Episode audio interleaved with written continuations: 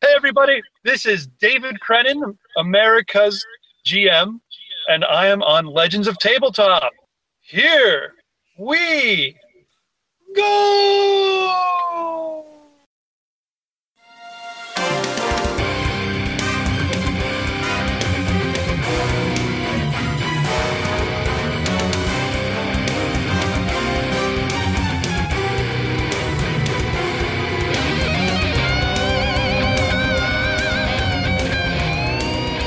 Hey, everybody, this is John, And this is Vince, and you're listening to Legends of Tabletop. creating legends one die at a time. Morning, everyone. How are you? Good morning, Tucson Comic Con 2016. How are we today? Good. Good. All right. All right. All right. Well, first guest of today in uh, in this room for myself. Hi, I'm Patty Hawkins. I'm with uh, Marco 42, Geeks Comedy, and a bunch of other podcasts you probably haven't heard of. That's okay. Um, and I am delighted here to have our, our first guest, a Q&A. Uh, man of uh, incredible contributions to uh, not only like like like seminal geek works, but um, a lot of other stuff that you probably haven't heard of as well. We're going to go over that a little bit today. Give it up for Mr. Bruce Logan. Thank you. Welcome to Tucson. Thank you very much. My third visit, but one was only driving through. Or really, what, what other business brought you here in the past? What's What, what other business brought you here in the past? Was it actual gigs or convention work? that? Uh, yeah, one was a gig, and um, uh, the other one, as I say, was driving through. Oh, there now, you go. Now Comic Con. So very nice. that's good.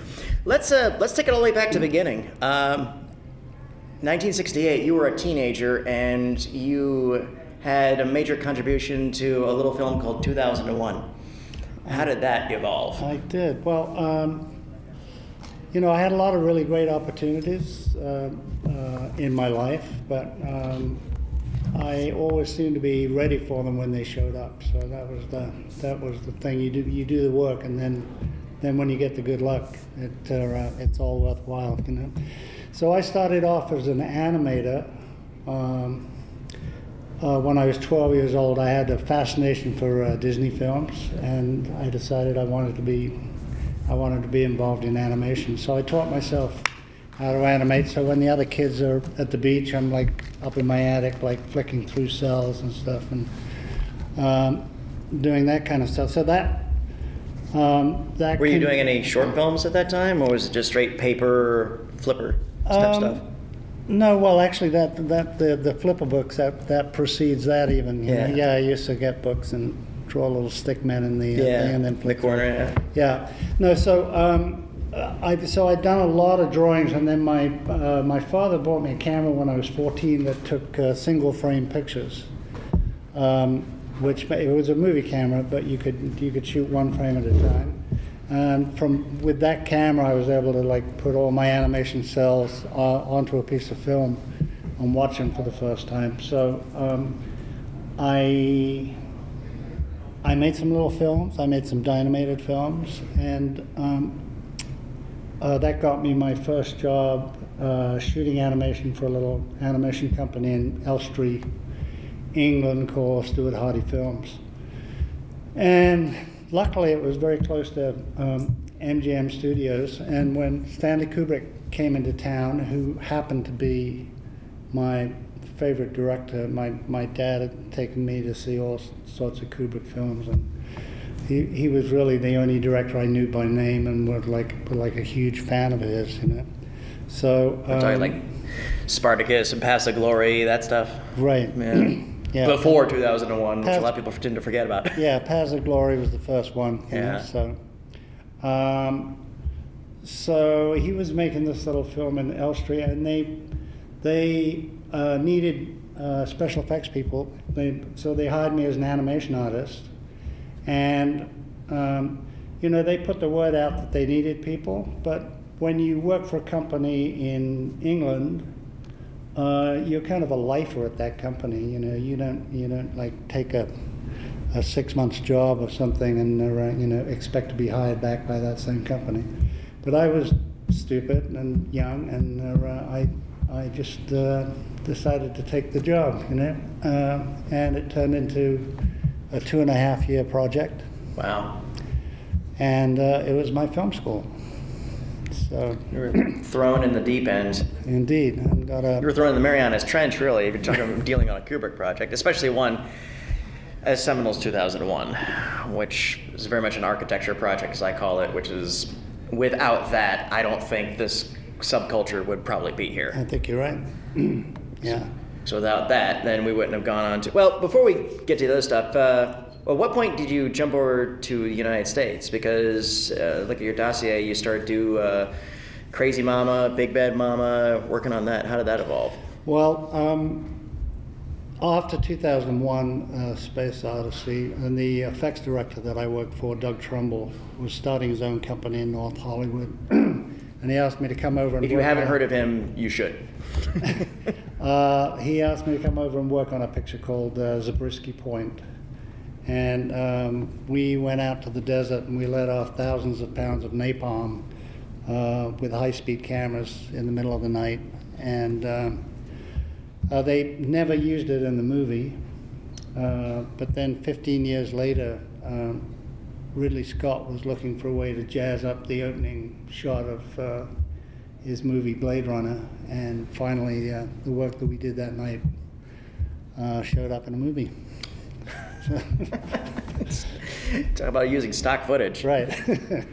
So those, those are kind of wilderness years for you. Uh, you kind of worked. Um, you had a contribution to I, I Never Promised You a Rose Garden, Right. which I think is a very. It's a film that's become lost, and definitely I, I've, I've recommended it to people, and they've always said the same thing. It's like, well, how come I never heard of this uh, until now? Uh, what was that experience like? Um, it was it was it was great. You know, uh, Anthony Page, the director, was actually uh, he knew my father back in uh, in the BBC. Uh, my father was a BBC producer, Oh, and um, so he knew of Anthony. That's not why I got the job. I got Sure, the job because, yeah. because of Roger Corman, and I was Roger Corman's go-to guy at the time. You know. what was that like? Because of course, you know, there's several people, several other guests. Of course, are Roger. Cor- Everybody's got a fun Roger Corman story. What do you got for us? Um, just uh, well, I, I, I like the fact that uh, Gene Corman said, "Oh yeah, we invented Bruce." I said, "Well, what about Stanley Kubrick? I think he has something to do with it." know? but uh, I also directed a picture for Roger called Vendetta, having shot a um, um, a bunch of pictures for him, uh, and. Um, I remember I got you get you get called into the office. The only the only time you see Roger when you're making a Roger Corman movie is you get you get a meeting before you start shooting. Mm-hmm. Then he shows up on the set the first day, and then then you never see him again. Well, not not until post production. You know? Right. So he, he came in and said, Bruce, I want you to like uh, you, you're going to you're going to shoot your first scene, and then you're going to you're going to walk away from the camera after the first take and say, okay, we're over here. You, know? you don't ask anybody whether the shot was any good or, or, or anything about it. You don't listen to anybody that says, oh, we need another take. You just walk away and you, you move on, you know? so that, that was his way of telling me I had to stay on schedule. Yeah. So, It's, it's still just amazing, you know, Kubrick to Corman uh, in a few years. Right. That's uh, you'd think normally it would be, for lack of a better term, it'd be the opposite. You would start with something guerrilla like that, um, and yeah, was, uh, that um, but, curious. but, but they were both very influential. yeah, you no, know, you absolutely, know? absolutely. And my career wouldn't have been what it is without either of them. You know, I needed both of those Mm-hmm. influences. You know? Then you had a had a bit role in a curious film I saw a long time ago, uh, Dracula's Dog. Indeed, indeed. I think it was renamed uh, uh, Zoltan Hound. The Hound of Satan you know? or something like Right, that or yeah. whatever, but just just Right. the person I like Dracula's Dog. I mean, that's, that cuts right to the And, point, that, doesn't and it? that was a that was an Albert Band picture. You know, Yeah. Who's not with us, but Charlie Band is still around making low budget pictures, I think. You know. So he was he was kind of he was kind of a uh, he was trying to be a Corman, but Right. but, but didn't really make it. You know. And that, that elusive Corman magic. Right. One shot, move on. And I, I haven't seen that picture in a long time. That would be interesting to go back and look at that. It was 30 days in Griffith Park at night shooting a black dog. You know, and shooting a black dog at night is not a very easy thing to do. Well, so, you're you're pretty prolific in uh, your website, blogging, and stuff of this way. Uh, you should sit, sit down and record uh, record a commentary track. I should. Yeah, I should. that'd be a lot of fun. And I'll, I'll sit with you. Okay. Right. and somebody had asked me to do that for Tron. He said, you should do one for Tron, and you say, start the DVD now, and then start speaking, and Yeah. then and then you're not you're not running the movie, so you're not breaking anybody's copyright or anything. Yeah. But people would just uh, do it on iTunes or something. But I've There's a never, lot of I've never got around to it. so. We'll talk later. That's, that's one of my sidelines. Um, Right. then, of course, uh, you know, one of one of the major arcs, like 2001, and then the Star Wars. Of course, uh, you told the story so many times, but go ahead in your own words, talk about uh, Alderaan and the Death Star, and, and how it actually how you first got involved in, in all that. Right. Well, uh, I was first involved. Um, I I was up for the uh, for the uh, job of the effects director on the picture. So I was up again. I, I don't know who else was interviewed besides John Dykstra and myself, and um, but um, I had a like a, a live action career going. I was uh, doing a movie called Jackson County Jail at the time, and um, you know my my passion was really into uh, doing live action, and I really wasn't that interested in the effects. So uh, cut to. Um, I don't know, about eight months later, so I didn't, I, I, I didn't get that job. And um, George just got back from England on Star Wars, shooting all the live action for it.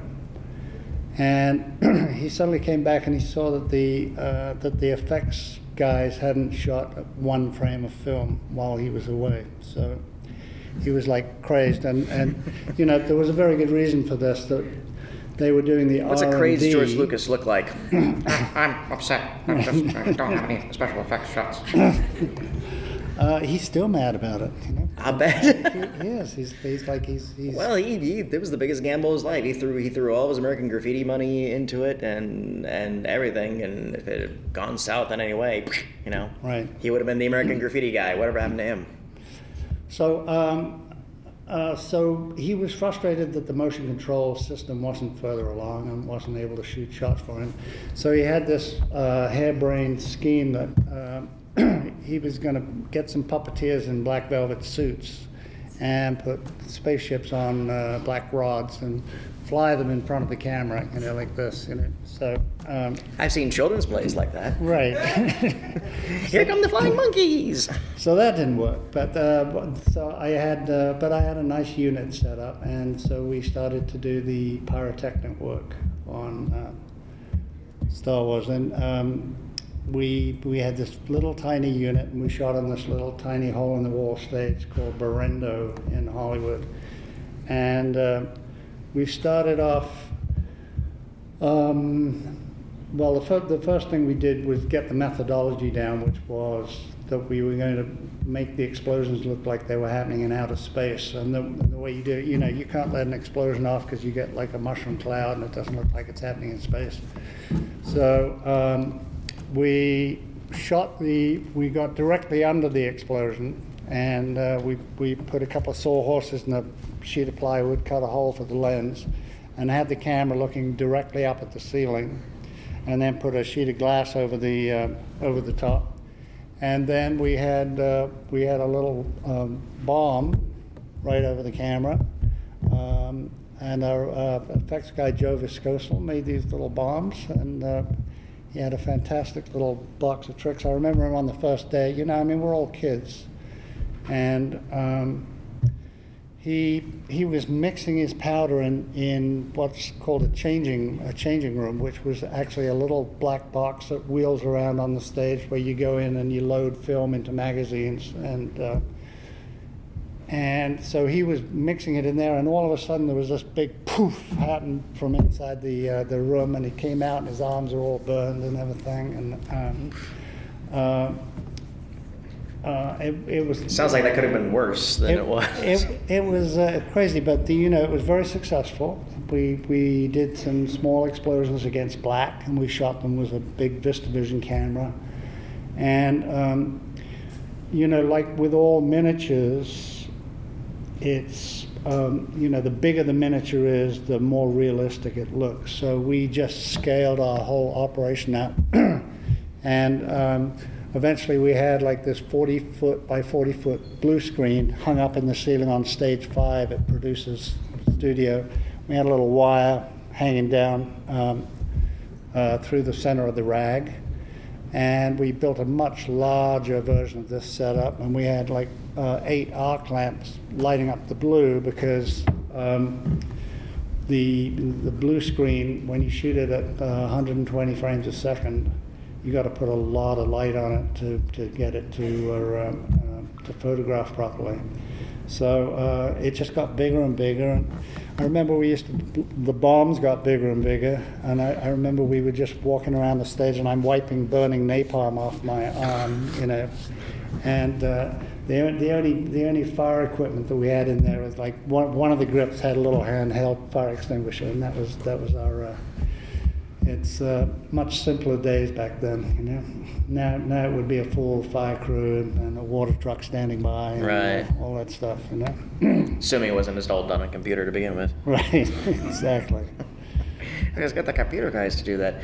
So that uh, that's so you're on. It's really so interesting too because you're on one path. You start on animation, then you you're sliding into actual like, like production, and then that pulls you into effects. And so then what? Uh, what were you kind of like? It's like, well, my resume is pretty discursive. I mean, Well, what was the- it like? At that point, would you where were you looking at for your next gig? Um, well, I was always going to be a director. You know, Mm-hmm. that's that's where I was headed, and and um, you know, I made the mistake uh, as a kid saying, "Oh, well, I've done that. Um, I don't need to do that anymore." You know, And as you get older, you start being inclusive. You're pulling that. Oh, I can do that, and I can do that, and then, and you pull it all together, and um, it's it's much uh, it's much better. But you're right. It's uh, people get confused. Uh, I've always been kind of a generalist doing different things, and especially in the uh, commercial business, that's very confusing for people because they look on the, you know, I well, I see ice cream on your reel, but we're doing frozen yogurt, so or, uh, I'm not sure you're the right guy for the job. you know, so,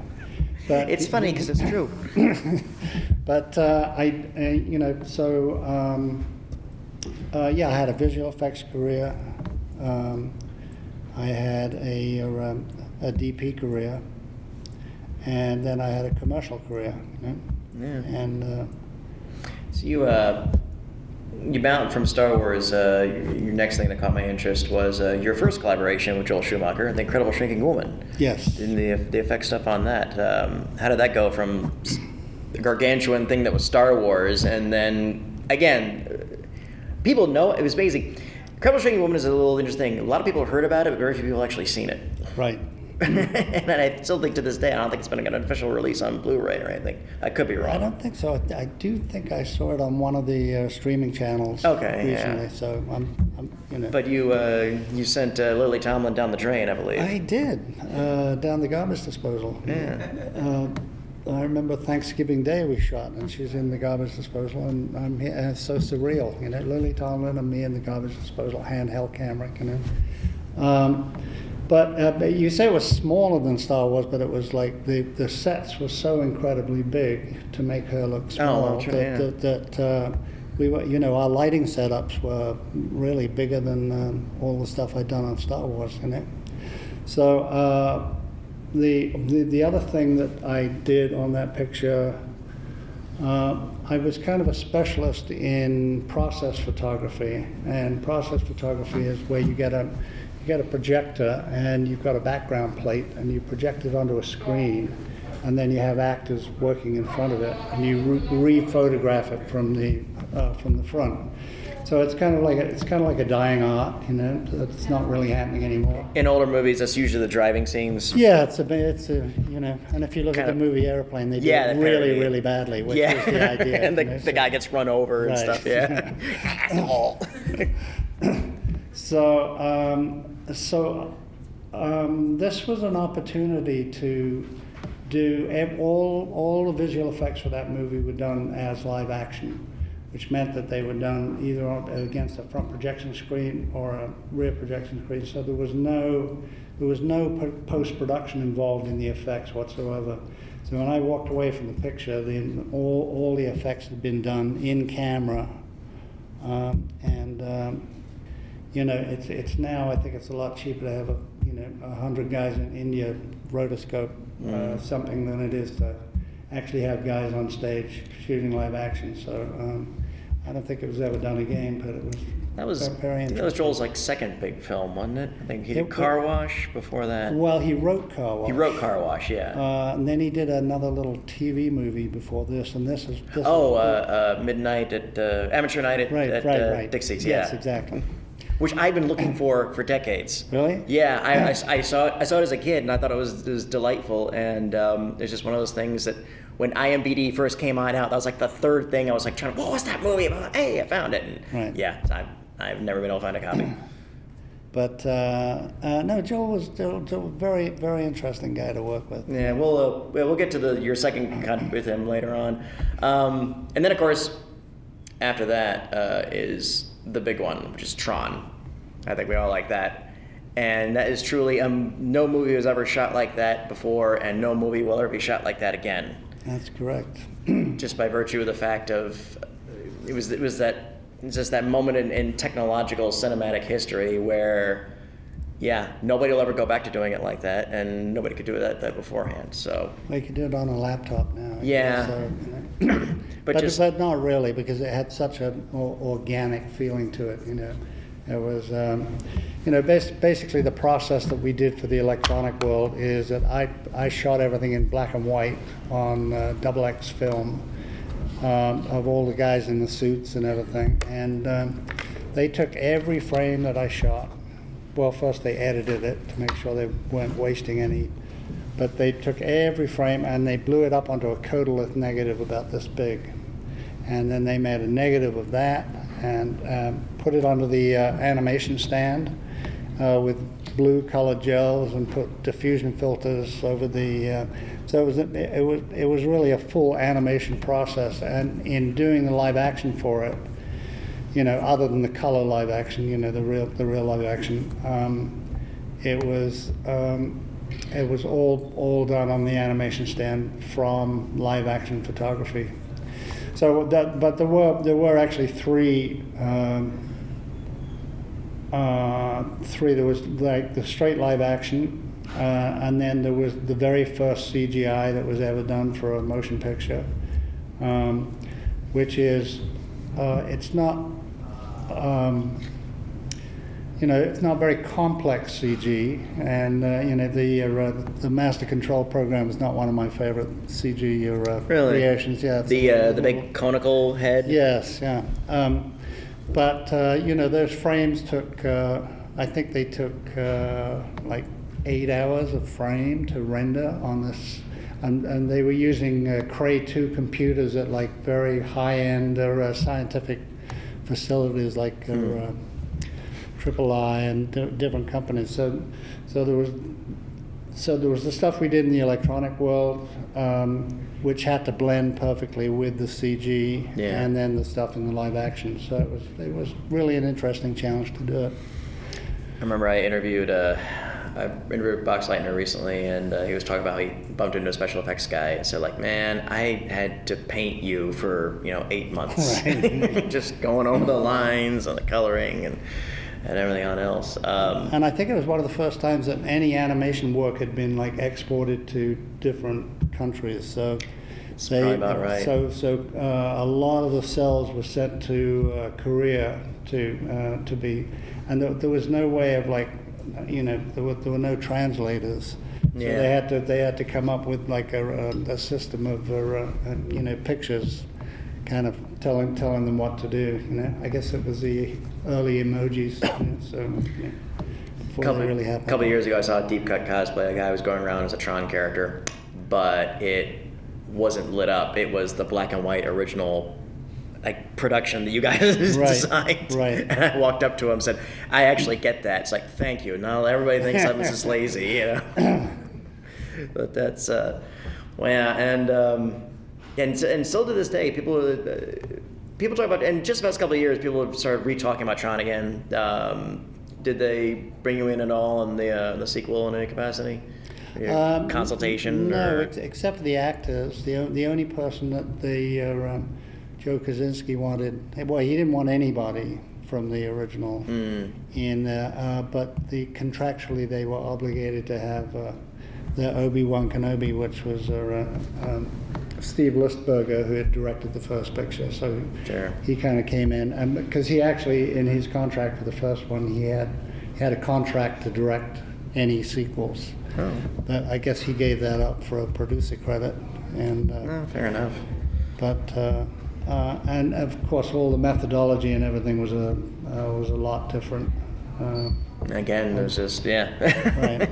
So just a, just a couple of things on the um, on the original that we did. One one of my contributions to the picture was we did an early screen test with uh, Deborah Harry, who was going to play the Cindy Morgan role. So it was like a, it was a proof of concept of of, of doing that. Or, um, um, doing the methodology all the way through, and and it was an acting test for for uh, for Deborah, and um, they had decided that they wanted to do the characters, and everything in the frame was going to be white, and um, the problem was doing everything that's white is it means that you've got to light up every corner of the frame. Yeah. You know, so it would have it would have been an impossible amount of light to to use. So I I came up with shooting it against black because when if you're shooting against black, um, you don't have to um, you only have to light what you what you see or what you want to see, and you know black falls off to black. So it is what it is. So, um, but it took a, a tremendous amount of light to, to do all that work. A, because um, everything had to be in focus because it was a graphic process. So when all when you made all those Kodaliths, the Kodaliths had to be absolutely sharp, and there had to be no motion blur, which um, means that you have to do a very short exposure on the film, and that requires a tremendous amount of light. And um, because the thing is, if a character moves and you've got like fine white, uh, fine back black lines on the suit, when their arm moves um, and it goes to the high contrast Kodalith, they, all the detail just drops out while while it's moving. So, um, so we were like welding with light or, uh, on that. I've never used so much light in my we had uh, two calls from Burbank Water and Power, and they were going to shut the studio down twice because we were drawing drawing too much amperage. You know? wow. So yeah, Taking too much. a lot of light. Did you work on um, Walter Cronkite uh, did a little like thing for uh, 60 Minutes. Uh, he did a little special effects thing, Tron style. Did you were you involved in that? No. Okay, no. just random curious thought. Oh no, I know. I, Yeah, I actually, know no. What it was, he had his own he had his own series at the time, and he did something about the effects of Tron, and they shot a little demo reel of him in the Tron universe, and Oh. things were zapping. I'm Walter Cronkite here, the computer world," whatever. You can find it. You can find it on YouTube. It's it's it's it's a cute little, just a little like 60 second thing of him that up. doing awesome. Yeah, it's actually it's it's quite delightful. so, um, oh, and speaking of delightful, um, you had a you had a little contribution to Airplane as well, didn't you? I did. I was uh, once again. I had my own little uh, unit, so I, I was uh, actually the effects director on it. My credit is uh, um, visual effects uh, director of photography.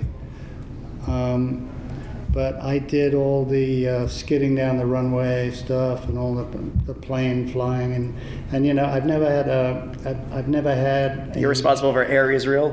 what You did Yes, yeah, Real right. the beard. So yes, indeed, yeah, running down the road. I still have the storyboards from that. Really? yeah, Oh, yeah, wow. Yeah. So um, Yeah, I've pub- never. yeah, publish those on your site. That'd be fun. I should. I Yeah. should. Uh, I've never been asked by a director or directors, three of them, um, to said we want we want you to do some special effects and we want them to look really really bad. So you know, so that was a first and a last. So you know, but it was a really a really fun project. You know. Did the uh, the skidding the radio station where disco lives forever? You did that was one of yours. Yeah, so Yeah. What, actually what I did, I had a backdrop of Chicago and I, I turned it on its side and turned the camera on its side. And then, the, so the, the mast was sticking out sideways. And we just shot at high speed and dropped the plane, or uh, dropped the plane so it smashed through the, uh, the mast, you know. That's Very great. low tech, you know. And that's definitely one of those. Got to in Corman terms, you got to get it in one take. Right. Right. and that that was a that was kind of a parallel with a lot of the effects stuff you've done. That was kind of we got one shot at this for the most part. Otherwise, with, the, with especially with miniatures, you know, like blowing them up and stuff. Right. So that's yeah, that's what. And then um, Un- unlike the stuff in Star Wars, actually, where we could, the uh, the Death Star explosion. Uh, everybody always asked me, "So, well, how big was the Death Star?" I said, "Well, actually, no, there was never a Death Star there because Yeah.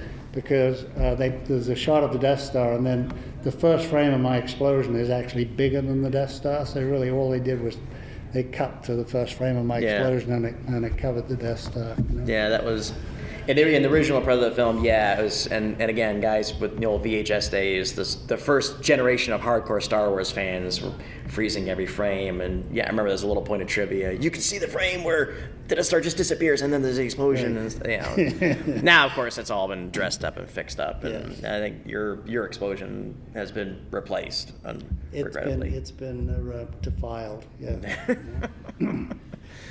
With that uh, Well, ring, ring of Yeah, well, I think uh, I, I can't remember. Is is the is the original cut been finally put out on Blu-ray again? Is anybody out there know? Okay.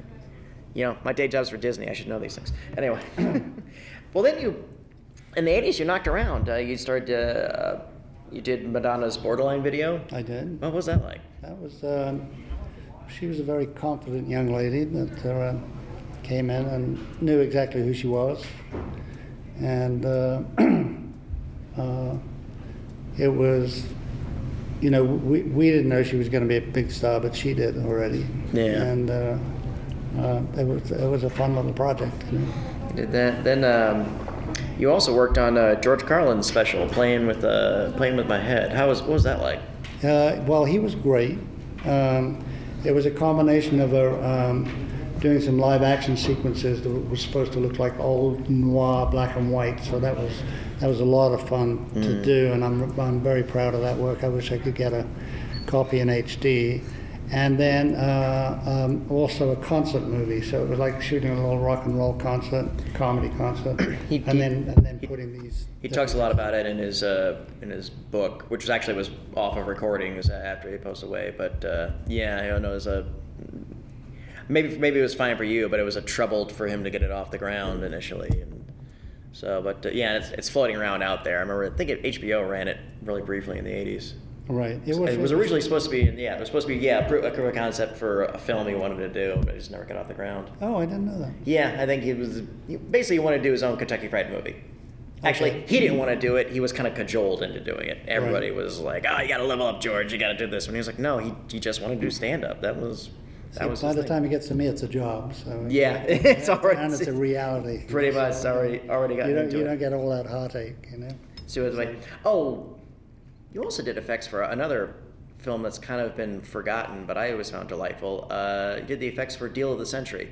I did. Chevy Chase, Gregory Hines. You did all those jet scenes. Yes. Which I thought was were awesome at the time. They, they, I, I thought they were pretty good. They were, um, they were all done um, uh, front projection and rear projection. Um, so once again, they were all, all done in camera. So what you see on the screen, there's no optical process involved in any of them. And, for a uh, for a comedy, those aerial combat scenes are actually pretty engaging. I thought, I, thank you. You're welcome. No, seriously, they were. You know, it was. It was, it was like that. That and Firefox were like like these two. Hey, these were like non-space film aerial combat movies that I thought were like pretty solid. So Well, I got my Director's Guild card on that movie, so that's memorable. that's a good card to have. Yeah, They got they got better health than the Actors Guild. I don't know. Uh, they do. so uh, tell us about your association with all the uh, Super Bowl spots.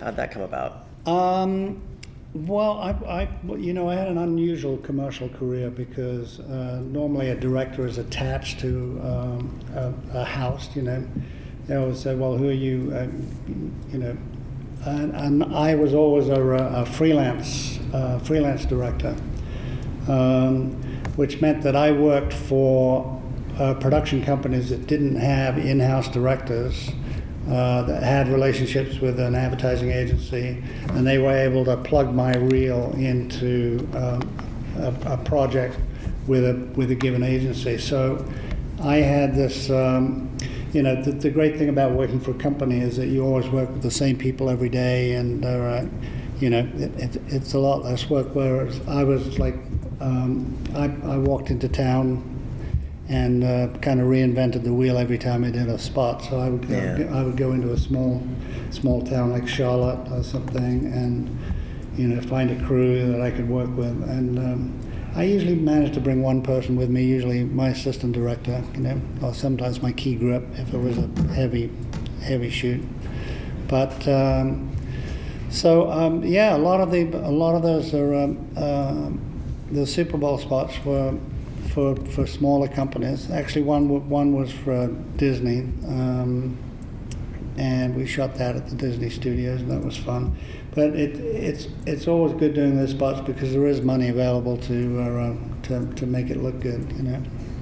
True that, true that. Uh, you got pulled back in. Uh, Joel Schumacher tapped you again for uh, Batman Forever. Uh, how'd that work out? That was um, of, of, of movies on my uh, um, uh, on my resume. Apart from uh, apart from Blade Runner, which is not on my resume, uh, because you know because even though I We could spend an hour just on that if right, it was. right, right, Uh, right. Um, it was you know I really did I did some plate photography I did some rain photography Mm-hmm. I was really doing creating um, uh, ele- elements for the visual effects Okay. so and I did a, bunch of helicopter work where I went up and Right. when, when they're uh, when you know when the big safe is dangling out Yeah. the helicopter It's they- boiling acid. Yeah. uh, so I did all that stuff. So, but, but so actually, uh, it was it was a good credit for not very much work. You know? There you go. There you go. Not to, you know. And then, um, then the really big one, Fear and Loathing in Las Vegas, Ah, yes. which I think it's about to hit its twentieth if it hasn't already. Wow. which that's just doesn't feel like it. Yeah, I know. Scary. Yeah, I know that. Um, first of all, working working with Gilliam, working with Johnny Depp, and again, that that film is is. You know, people, hey, you know, people always say, "Hey, well, let's, let's drop something and go see it." It's like I, I walked out of that movie like dizzy, then disorientated, and my friend I watched it. So we were like, we were at Denny's afterwards. Like, I am like, you know, yeah, I'm the same way, man. It's like I'm high just by watching the movie. Right. you know, it was just so. What was uh, what were your contributions on that? Um, well, um, I first uh, read the book um, in the in the seventies, um, uh, and I picked it up in Peter Fonda's office. I, I did a movie. I shot a movie for Peter called uh, Idaho Transfer, and um, so you know, it was kind of compulsory reading for the cult, uh, counterculture. You know, you had to you had Yeah. to read you had to read this book. You know, and uh, it was amazing. So. Um, reading about the gray whale and the red shark, which were the two cars that are, um, um Johnny drove in Yeah. the movie, you know, all those years ago, and then to be putting them on film like 20, 25 years later Yeah. was amazing, you know. Uh, so it was my um, the um, my friend Elliot Rosenblatt, who just uh, produced a little feature which I just finished writing and directing. Um, well, has been a friend for a long time, and he was the one that originally pulled me into the meeting for um, with uh, Terry. Terry looked at my reel, and, and I wasn't really up for the second unit job, but by the time I walked out, I had it. You know, so one of those things. You know. Did it ever come up that you know you guys both started in animation? Did you guys ever talk animation? Did you ever you guys ever geek out about anim- old school animation? No, but I, I do wish I had those napkins that he drew, drew all the storyboards on for me. Oh, "Hey, wow. let's do this." You know, we're sitting in a coffee shop. And, Yeah. And uh, I don't, I don't think I have those anymore. Ah, But, too know, bad. Yeah, but uh, no, it was my uh, August, August in Vegas. You know, so um, very hot, uh, but a lot, a lot of fun. And you know, um, Terry's very tough in the uh, dailies room. You know, he said, "Oh, well, why didn't you get the art department to paint those legs?" Out "Do all this." Hey, what about this? What about-" He's got that. He's got that austere way of talking. He's like, well, back in the Python days, it was just yeah. That's, Uh, but uh, he used almost every frame of film that we shot for that. Oh, that's- Ended up in the cut, so that's that's got to say something, you know. that is good. That is good. I remember just a I remember the first time uh, an, an executive, the story about the the first time an executive saw it and uh, freaked out at the way Johnny looked. It was just like, you shaved his head, and they, they freaked out because they were like, you've taken the the affability out of Johnny Depp, and they were like, he's a sex symbol. No one's gonna want to see him behind Johnny Depp. So He's playing a real character. yeah, I know. what It's he like, that's how looked Johnny. My God, there I am. You know, they became friends afterwards and stuff. They were like really tight and too much. What? Uh, so what's been on your plate the plate recently?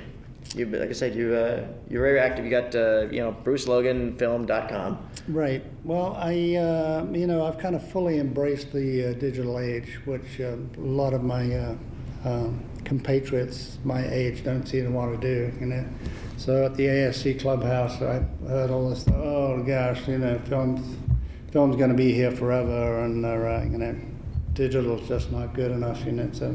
But I've, I've been a very early adopter of it. Um, You're the Amish guy we see at Starbucks. Right, exactly. So, um, uh, you know, I'm on the uh, technical committee at the ASC, so all the new cameras come through, and I get to see those.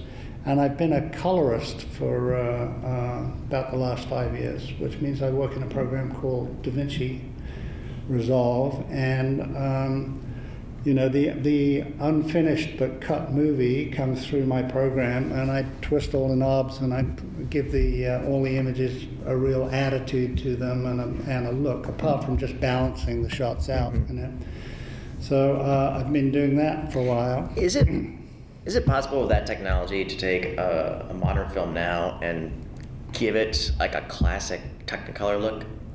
Absolutely. Because I wish somebody would do that. I wish somebody now could get that three strip look to a film, you know, and it had, to be somebody had to set on into. But I've always been curious about, yeah, is there. Is And way then, to do that? and, and the new Resolve is like uh, I think is about to take over from Final Cut and uh, Premiere, and uh, this little feature that um, I finished cutting, uh, I haven't finished cutting, that I am cutting at the moment. I'm so glad to be here in Tucson, away from my desk right now, because I'm a one-man operation. But um, uh, has, has now got full editing capabilities, and I think it's the I think it's the future of editing. Hmm, what's that Yeah. called? Uh, DaVinci Resolve. DaVinci Resolve. Okay. 12.5. All right.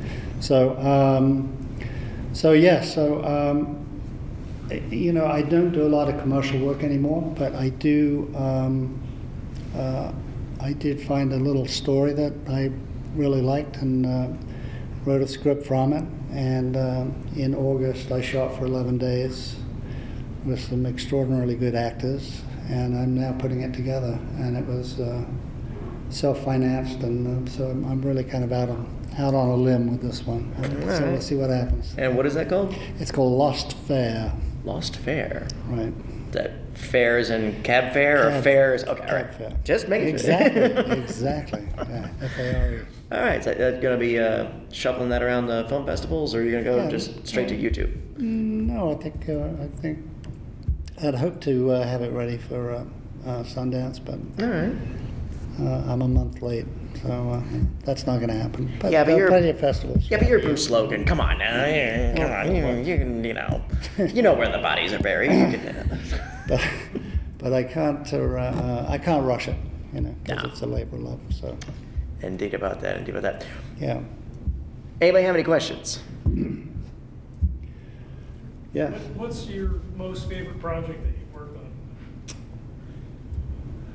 Gosh, they've all been so great and so different. You know, you, I could say 2001: Space Odyssey because you know I was growing up. I was a kid in the film industry. You know, Tron because it was so, um, um, you know, so groundbreaking, and um, you know, it was a bunch of us kids really making the movie. Um, and then probably uh, my own last feature. Yeah.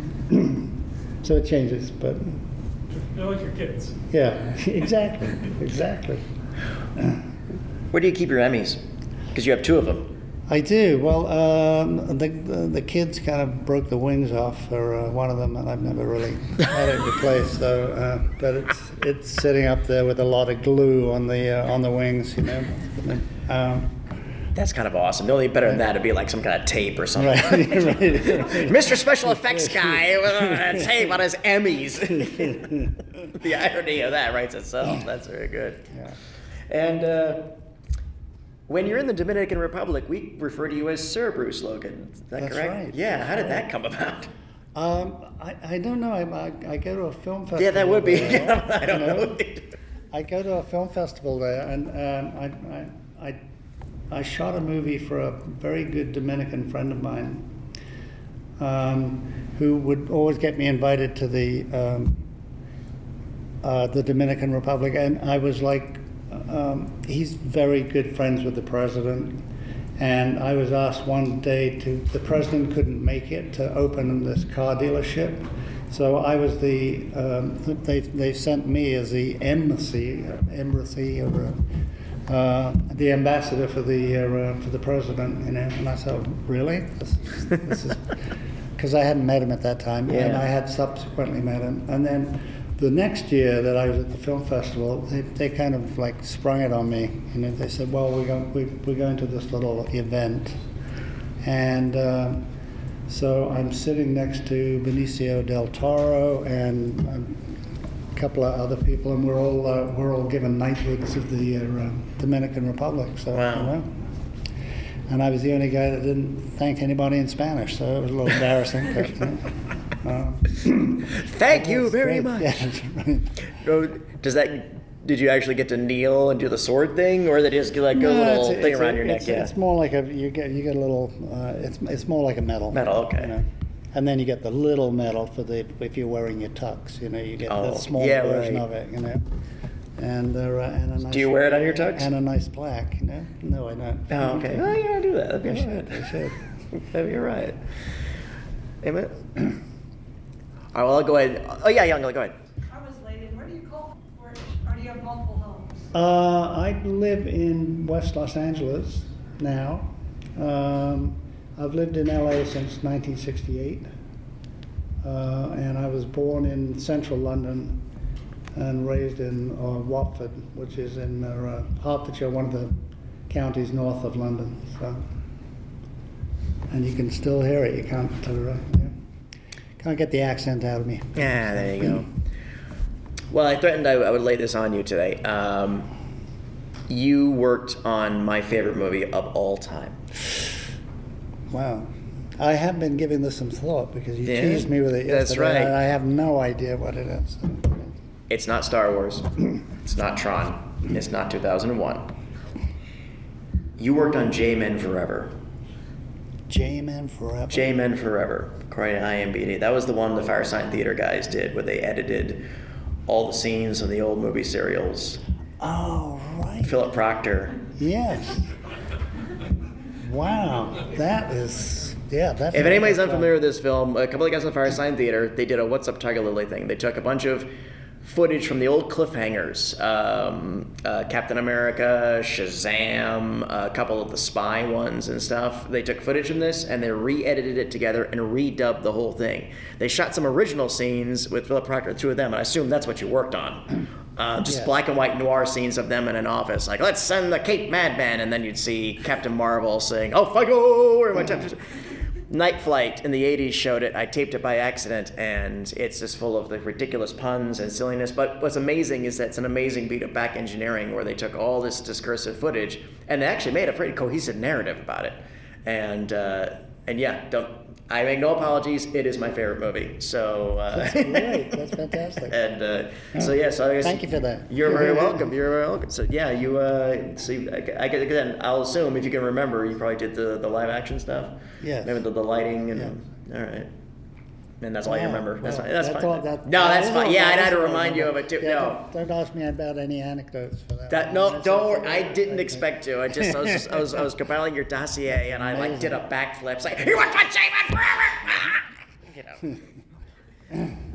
so good, but thank you for that contribution to that. Yeah, that's you. I, I, I I throw the copy of Friends. It's the only movie that I to throw this and watch that and like that was that was hysterical. It's like, eh, well, you're welcome. So, um, anybody else got any uh, questions want to throw out?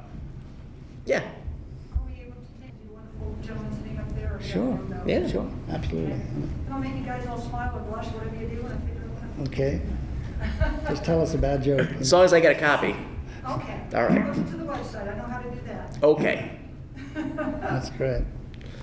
Well, that's great. I really appreciate everybody being here today. Just out of curiosity, since we didn't get set it up, uh, was there something that you would have shown us I that we just would would have have showed you my reel, you know. Oh, okay. like This the- is a real. so- Right. Oh, let's smile. Right. Okay. Hold on. Oh, camera's right, there it goes. Great. It's a fossil. Like the oldest stuff. We do the uh, side- so tell us about this effect scene. What was uh, was there ever something that maybe a gig that you you wanted at the time and didn't get, but maybe you were glad you didn't? Um, Later on, it turned out to be a, a, an atrocious shoot or just a lousy job or Well, yeah, there was one job I went after that I didn't get, which was um, uh, the Italian job, the remake of the Italian job, Ah. because it was it was a favorite movie of mine uh, growing up because uh, I had a mini and I've always had a mini and I've raced minis and I still have a racing mini, um, and. Um, so I, I and I knew the production manager, so I like I would repeatedly uh, try to get a hold of him, and and then um, the producer told me up you know after I didn't get it, the producer told me uh, it was just the worst possible Wow. experience making that movie that you could imagine. So I still would have liked to have been on. Uh, Fair enough. Fair enough. So um, you'll be uh, you'll be with us here this weekend. I Uh, you got your little spot downstairs, so if you Yeah. want to get uh, pictures and autographs, certainly available.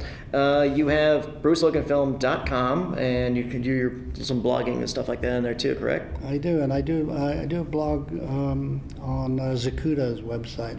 That's right. Zacuto.com, and those are general filmmaking uh, uh, tutorials.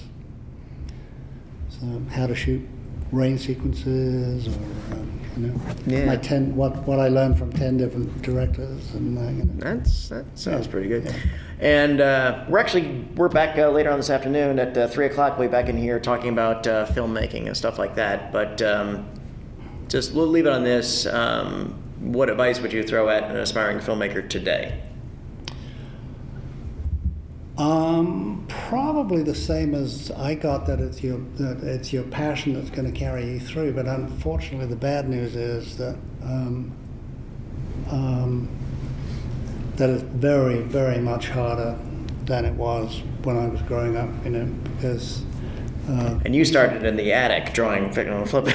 exactly. But I guess the, I, I guess the the answer is that when you go for a job, which which goes back to what I said at the beginning, um, you know, be be ready for the opportunities that come your way. So. Um, you know, you, you, you're going to need some good luck to get the uh, career started, but, you know, lay all the groundwork um, so that you're ready when you take that meeting. Sounds good. Sounds good. Round of applause for our guest here, Mr. Bruce Logan. Thank you very much. So much for Thank joining you. us. Thank you. That was wonderful. This podcast is a proud member of the Legends of Tabletop Broadcast Network. For more gaming related content, please visit www.legendsoftabletop.com.